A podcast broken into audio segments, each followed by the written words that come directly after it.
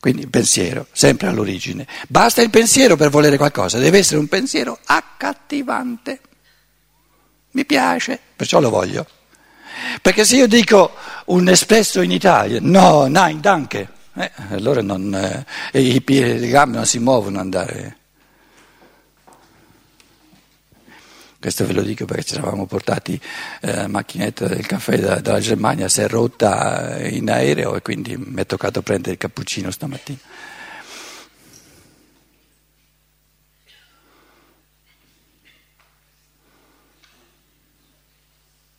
La Germania mi ha rovinato del tutto. Quindi, quindi per volere qualcosa, prima di tutto la devo pensare, se no eh, che voglio? Però non basta pensarla, c'è il trapasso tra il pensare, il volere e il cuore, il sentimento. Questo io intendevo con la parola accattivante, che mi piace, lo amo, capito? Allora, un pensiero di una cosa che amo mi fa muovere verso quella cosa. Quindi il cuore è il mondo dei desideri, però i desideri si possono accendere soltanto eh, eh, in base a qualcosa che penso. Non posso desiderare una cosa che non penso o che non conosco. Posso desiderare solo cose che penso. Questo per dire un pochino la struttura che c'è tra il pensiero, il sentimento e la volontà. Fondamentale, iniziale, la, la, la, diciamo, l'accensione iniziale è sempre il pensare, è sempre il pensiero.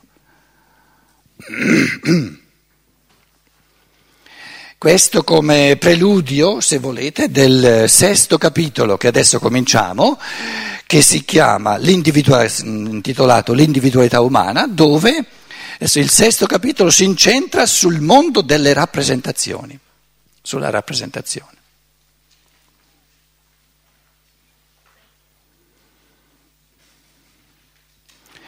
Però con, eh, con col quesito, con, eh, con um, con la domanda.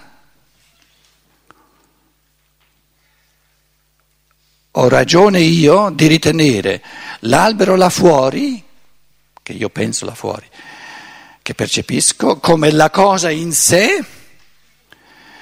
Ho ragione di ritenere che ci sia un influsso, diciamo, eh, spaziale di, di, di, di, atomi, perché com, come arriva l'albero da fuori a dentro?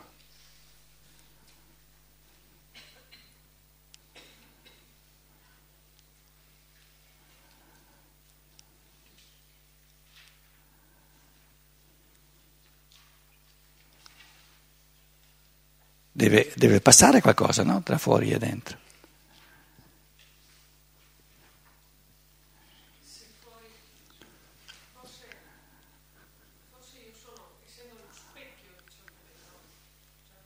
No, no, no, non portare il microfono. Grazie.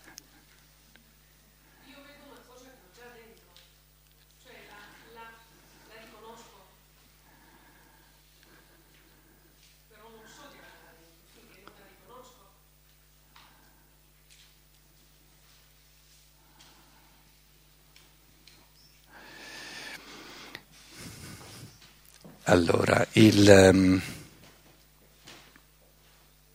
come spunto di meditazione,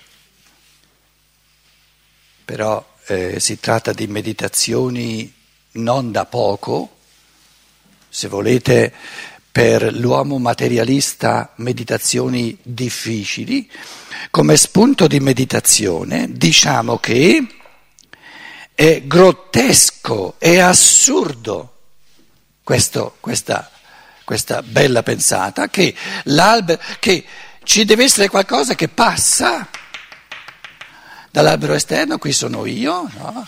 l'essere umano, e qui c'è la, la replica dell'alberello dentro di qua. Ci deve essere qualcosa che passa spazialmente. e cosa passa?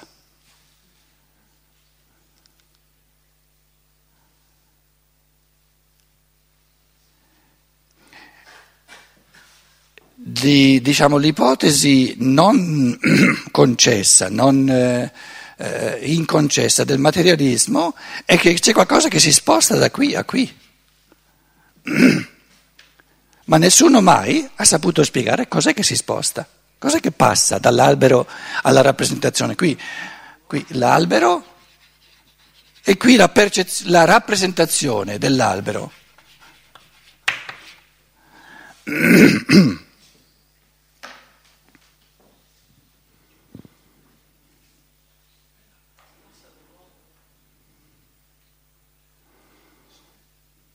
Tu dici passa dall'uomo all'albero. Passa il concetto. Si muove spazialmente? Il passare sta a dire si muove spazialmente, scusate. Eh?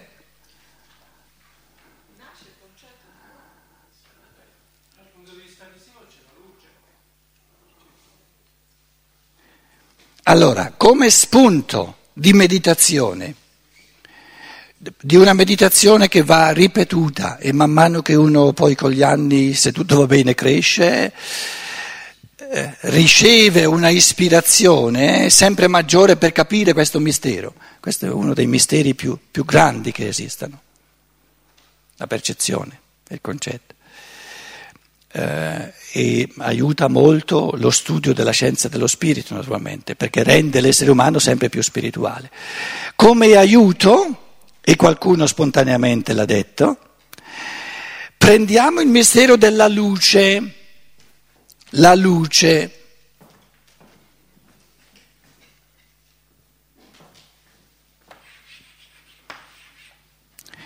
Perché uno ha detto si accende qui. La rappresentazione è un frammento di luce. La vedo. L'immagine dell'albero dentro di me la vedo. È un frammento di luce. E la luce la prendiamo come, come elemento che è alla, diciamo, alla soglia tra il, visi, tra il, sensibile e il sovrasensibile, perché la luce non è fatta di, di materialità, anche se si fa l'ipotesi che sia fatta di particelle, ma poi non si, non si, non si riesce a, a dimostrarlo. No? Questo bravo Einstein, Albert Einstein, che dice, beh, la luce è 300.000, 300.000 chilometri al secondo.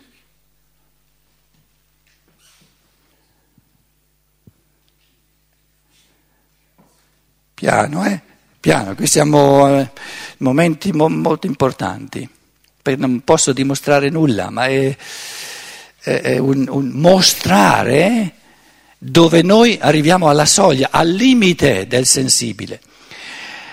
La, l'ipotesi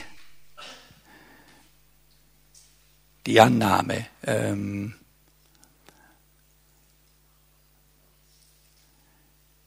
viene fatta l'ipotesi che la luce si sposta, passa da un posto all'altro nel corso del tempo.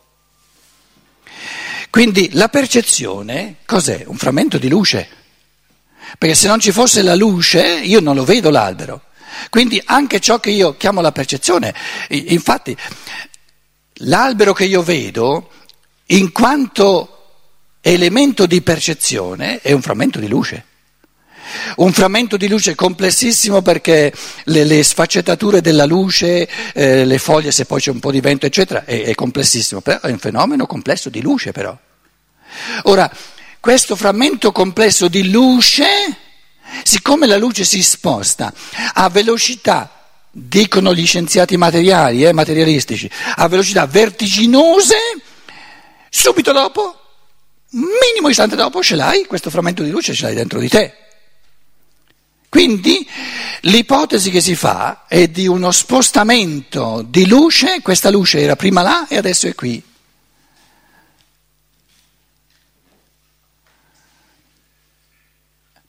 E questo pensiero è un, l'errore più grave, lo sbaglio più grave del pensare decaduto, diventato materialista perché non conosce più la realtà dello spirito. E cioè, partiamo dal presupposto che la luce non si sposta da un posto all'altro, la luce c'è.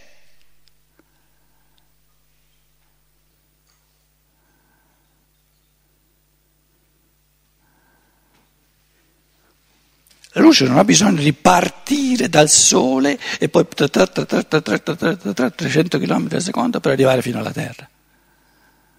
È un'ipotesi che è stata fatta, ma mica deve essere giusta l'ipotesi. La controipotesi che va ugualmente pensata è che la luce c'è istantaneamente o non c'è, ma, ma no, non perché non c'è, perché c'è la tenebra.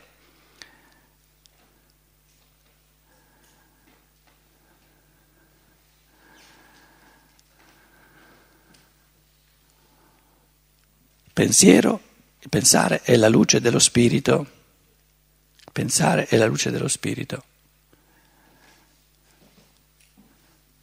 Adesso cosa passa dall'albero a me perché sorga in me la rappresentazione dell'albero? Non passa nulla.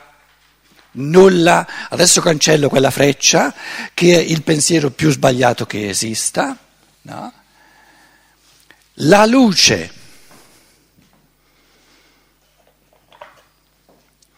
la luce che c'è è giorno, mi fa vedere l'albero, eh, diciamo riempie il mio occhio di luce e l'albero è nel, nel, là e qui contemporaneamente. Adesso prendiamo sul serio la parola contemporaneamente, non c'è tempo, non, non passa tempo uno dopo l'altro, per cui prima è qui e dopo è là, contemporaneamente. Quindi l'albero è contemporaneamente 20 metri a distanza dal mio corpo e contemporaneamente nel mio occhio, non dopo, perché la luce illumina l'occhio, illumina l'albero, contemporaneamente. Ci siamo? Adesso arriva il secondo contemporaneamente, questo è molto importante. Nel momento in cui contemporaneamente nell'occhio c'è l'albero e qui c'è l'albero perché la luce è contemporaneamente dappertutto, questa luce accende una luce che noi chiamiamo ricordo, no? accende una luce e qui in questa interazione sorge la rappresentazione. Quindi l'albero là fuori, l'albero nell'occhio e l'albero come rappresentazione sono in assoluto contemporanei. La contemporaneità tra albero fuori e albero nell'occhio è dovuta alla luce, se volete visibile, ma non è visibile, rende tutto visibile, ma non è visibile. E la contemporaneità fra l'albero nell'occhio o nel cervello se volete e del, la rappresentazione dell'albero è dovuta alla luce del pensiero. Però il tutto è contemporaneo.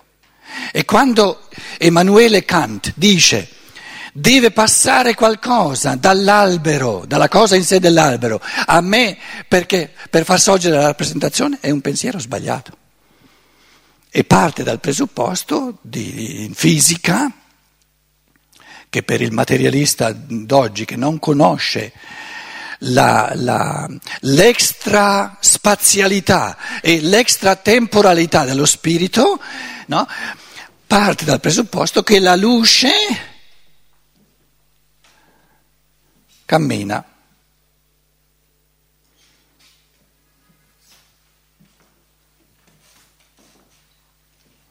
La luce non passa da un posto all'altro, o c'è o non c'è.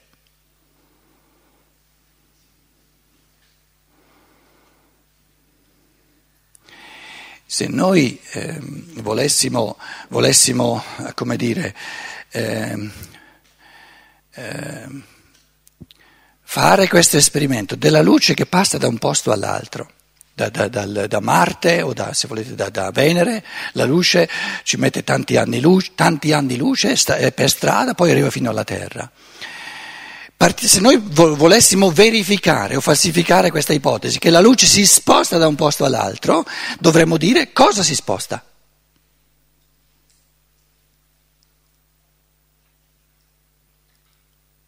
Cosa si sposta?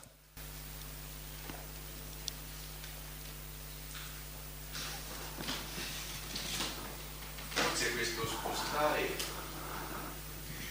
è riferito alla nostra presa di coscienza di quello che accade. Quindi c'è luce e luce, perché quella luce che noi vediamo accadere dopo un certo evento e quindi che necessita di un tempo perché si verifichi, è una luce in un certo modo decaduta nella nostra cerebralità, per cui è il nostro prenderne consapevolezza che ci fa vedere che accade dopo questo tempo. Allora di che il modo ordinario di pensare sulla luce è un inganno del pensiero. Lo dicevo prima, e lo scopo evolutivo dell'inganno è il disinganno. Ed è questo che stiamo cercando di fare. allora tutto è a posto. Se invece noi facciamo dell'inganno una teoria scientifica che vuol, che vuol sancire l'inganno come verità sulle cose, eh, allora precludiamo ogni evoluzione del pensiero. Perché il pensiero va avanti soltanto disingannandosi dall'illusione della percezione.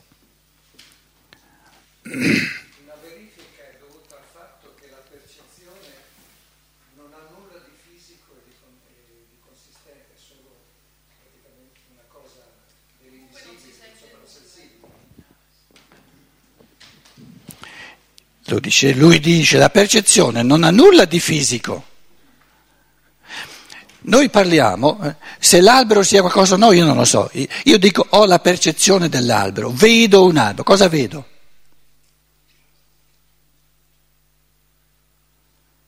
Io l'ho chiamato un fenomeno di luce, proprio per indicare che, ma un fenomeno di luce va messo tra virgolette perché, perché posso dire soltanto nel pensare cos'è la percezione, ma la percezione in sé per sé la devo sempre mettere tra virgolette perché non è nulla.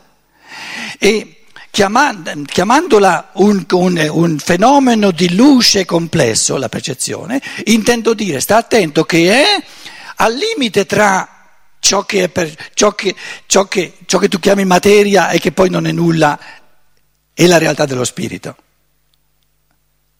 E essendo al limite è la provocazione a superare il limite.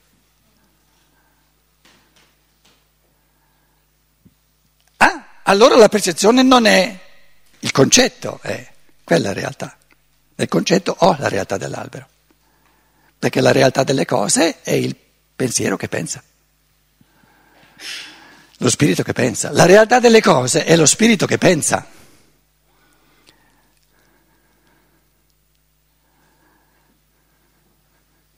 La realtà dell'albero è lo spirito che pensa all'albero, l'albero sia e l'albero fu.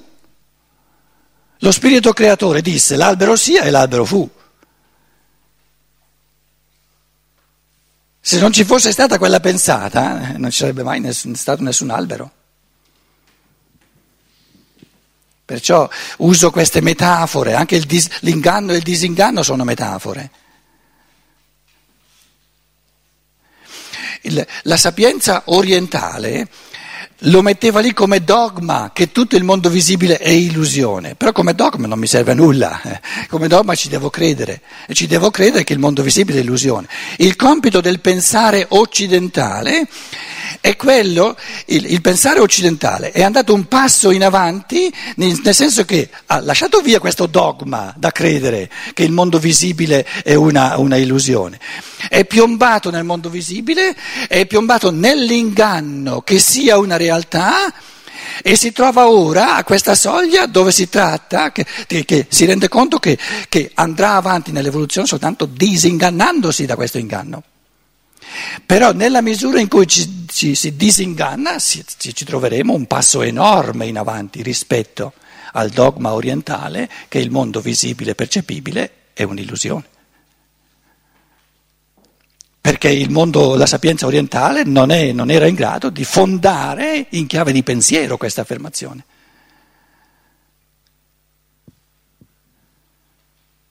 Perciò abbiamo detto ieri sera, nell'aggiunta al quinto capitolo, che si tratta di disingannare se stessi. È una, questo, questo, questo dire, ma l'albero dall'albero fuori, io ho soltanto, soltanto una rappresentazione, ci deve essere qualcosa che passa dall'albero a me e quello che, che mi resta come distillato dell'albero è la rappresentazione. Ognuno, ogni essere umano deve lui stesso entrare, questa è la cruna del lago del, del pensare, è la, la, il peccato originale del pensare, ritenere reale la percezione. E il senso della caduta del pensare è la risurrezione del pensare, la redenzione del pensare. La caduta del pensare è il ritenere reale la percezione. La, la redenzione del pensare, la, la riascesa del pensare è ritenere reale il pensare e non la percezione. Però è un cammino interiore. Steiner dice, c'è chi fa un cammino interiore facendo gli esercizi di un libricino che molti di voi conoscono, come si conseguono conoscenze dei mondi spirituali.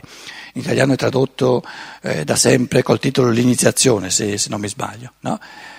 Quindi un modo di fare un cammino interiore.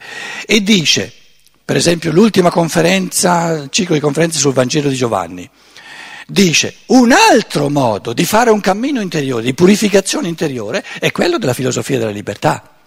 Solo che quest'altro modo è un pochino più difficile, perché bisogna andare a suon di pensiero. Però se uno fa questo cammino della filosofia della libertà, fa una pulizia tale dentro di sé no, che eh, dice lui, no? eh, ehm, uno studio profondo della filosofia della libertà porta già molto avanti nel cammino di purificazione interiore. E si tratta di purificarsi dall'inganno, dall'illusione, che il mondo sensibile sia la realtà.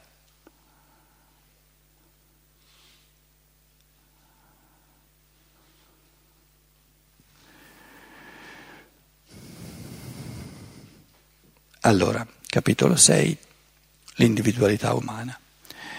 La principale difficoltà nella spiegazione delle rappresentazioni si trova, per i filosofi, nella circostanza che non siamo noi stessi le cose esterne. Vedete che le cose esterne vengono date per scontate che sono là all'esterno. Non siamo noi stessi le cose esterne e che le nostre rappresentazioni debbono tuttavia avere una forma corrispondente alle cose. Ma se si guarda più a fondo ci si accorge che questa difficoltà non esiste. È vero che noi non siamo le cose esterne, ma apparteniamo con le cose esterne ad un unico ed identico mondo. Allora, torniamo al, um, al um, pensiero già di ieri, puro e semplice. Adesso lo metto in un altro modo, no? eh, qui c'è l'interiorità, la chiamo l'interiorità umana. Qui c'è il mondo esterno ma l'interiorità umana fa parte, fa, l'umana fa parte anche del mondo, no? Non è, non è un frammento di mondo? O l'uomo è fuori dal mondo? Allora, questo è il mondo.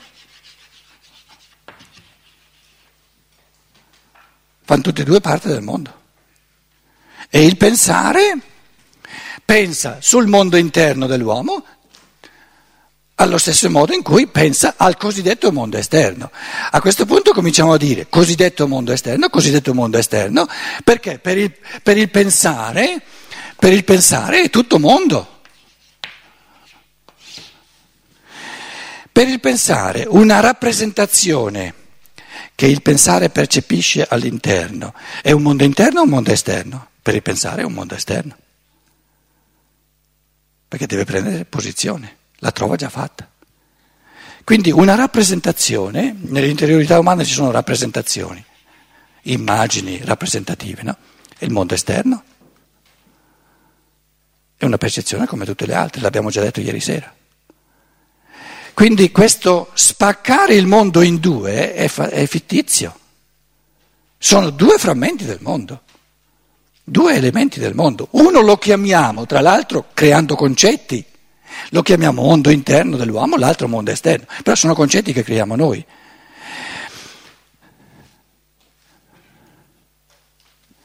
È un mondo esterno in assoluto?